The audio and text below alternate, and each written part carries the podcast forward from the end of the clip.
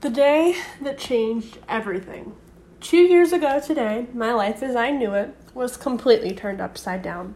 For those of you who may not know, on September 27, 2019, my car was hit on the passenger side by another car traveling approximately 70 miles per hour.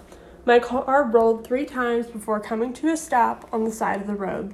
I woke up in the hospital with a severe traumatic brain injury, hearing loss and tinnitus in my right ear, and too many other injuries to name. I spent the next two weeks in a hospital bed and the four months after that in speech, occupational, and physical therapy.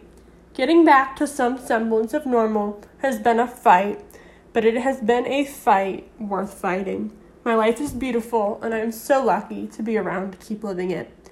I can honestly say that my brain injury has been the greatest gift that I have ever received. It has given me the ability to find the light in the darkest of situations. It has shown me that life is too short to not smile at and be kind to strangers. Drink the extra cup of coffee.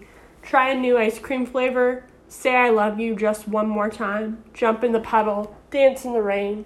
Sing off key to your favorite song. Or do anything less than what makes you happy. It is not meant to be consumed by worries about what tomorrow holds or to be anyone less than the person that God created you to be. Most of all, I have found comfort in the fact that God will never harm me or give me more than I can handle. He has a plan for me and for my life that is so much bigger than I realize. And so, right now, I'm exactly where He wants me to be, and so are you. So, when you think that God is ruining your plans, remember that while you may not be where you want to be, you are exactly where He wants you to be.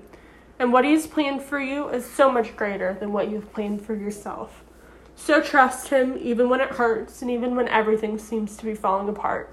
Because when you think that your life is crumbling around you, all of the pieces are really falling into place. So keep on marching. Choose to find joy even when it seems impossible. And choose to keep on living and to keep on fighting. Because the fight is worth it. Because you are loved and you are so worth it.